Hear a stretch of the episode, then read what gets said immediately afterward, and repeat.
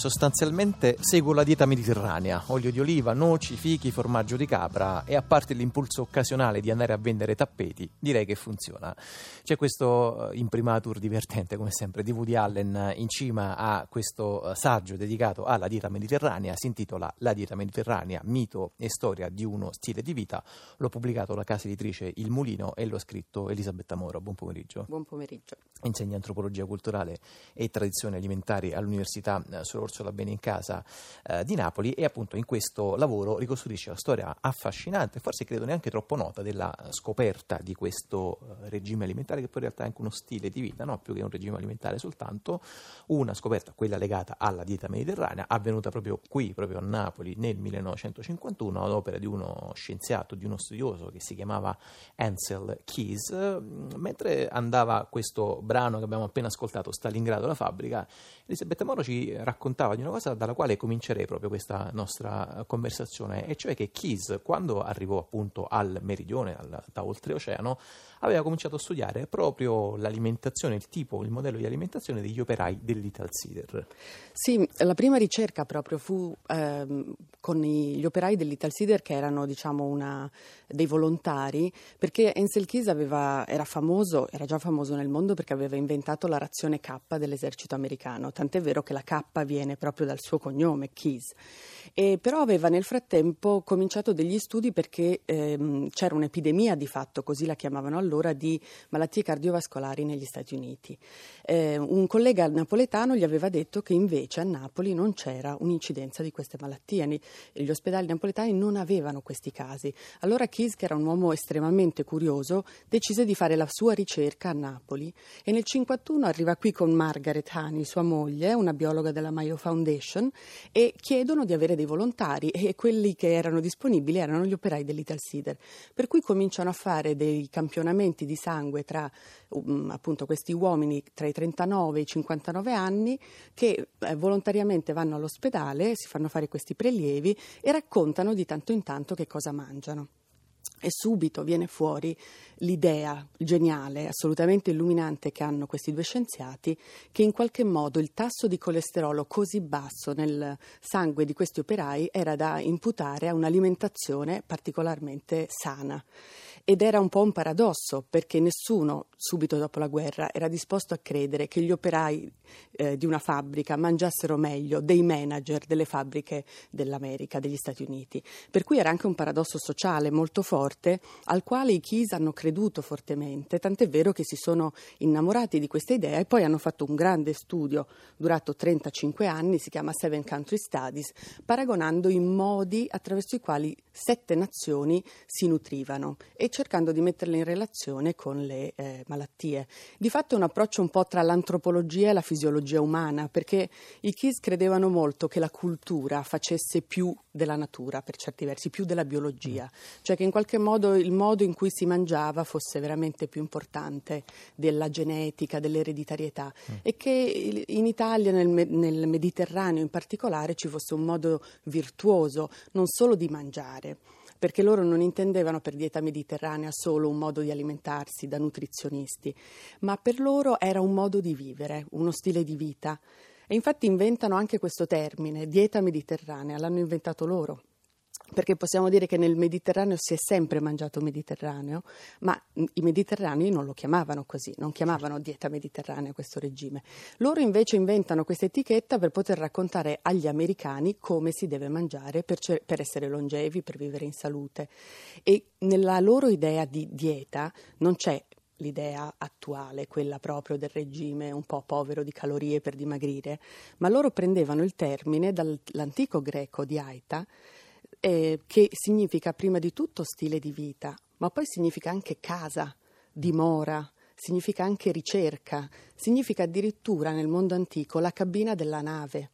Quindi la dieta è un luogo, uno spazio, che è anche uno spazio mentale, dentro al quale io abito e mi muovo nella storia, mi muovo nello spazio. Quindi in realtà è veramente un sistema complesso, è il mio rapporto con il mondo, non è solamente il mio rapporto con l'etichetta delle calorie.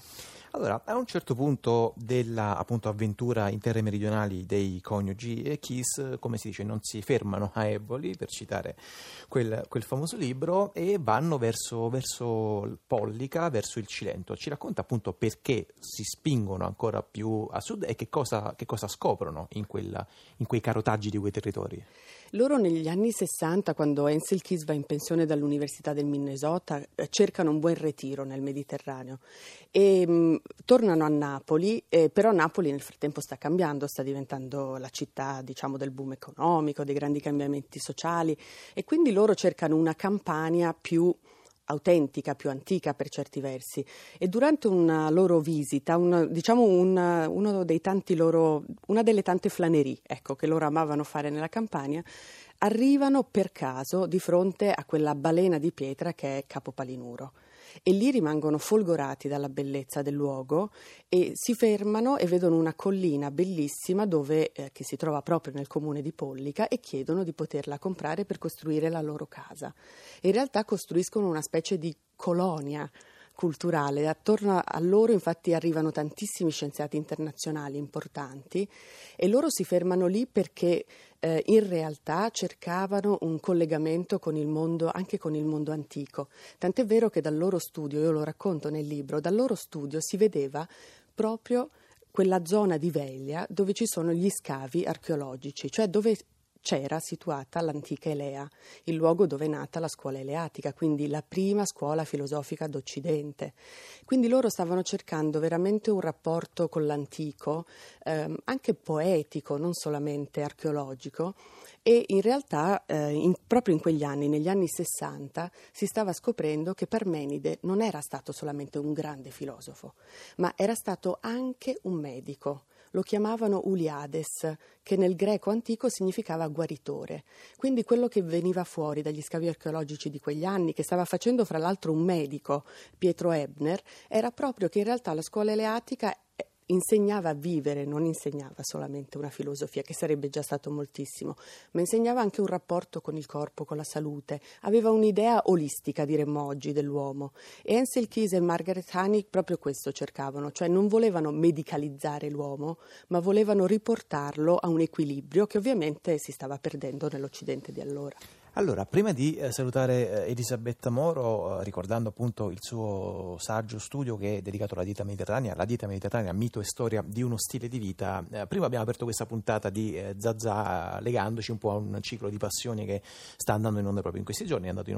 onda poco prima di noi, che sta raccontando i presepi di Ischia. L'Università Suor Orsola Benincasa da qualche tempo si occupa di uno studio che ha appunto al suo centro il rapporto tra il presepe e il cibo. Se in un minuto riesce anche a raccontarci un po' l'evoluzione di quello studio, che tra l'altro era già stato anticipato, raccontato qui, credo l'anno scorso proprio a Zazà. Esattamente, sì, stiamo andando avanti con quello studio perché abbiamo notato che c'è un effetto UNESCO sul presepe, perché da quando la dieta mediterranea è stata riconosciuta come patrimonio immateriale dell'umanità nel 2010, in realtà sono aumentate,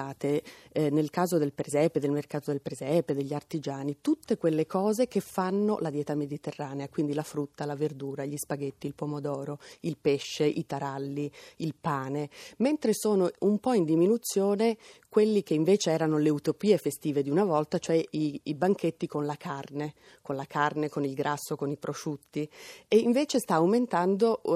tutta quella parte dell'immaginario che fa la nostra dieta mediterranea di oggi, per cui per esempio è comparsa la mozzarella, che non c'era, perché non è storicamente settecentesca, lo sappiamo, è più recente, però in realtà il presepe, che è una macchina dell'immaginario straordinaria, sta rimodulando il suo lessico, sta raccontando nuove storie e in realtà sta a tutti gli effetti subendo un effetto UNESCO. Anche il presepe sotto il gioco dell'Europa verrebbe da dire, ma in questo caso un effetto positivo. Allora, Elisabetta Moro, molte grazie, lo ricordo, il volume pubblicato dalla casa editrice Il Mulino, La dieta mediterranea, mito e storia di uno stile di vita.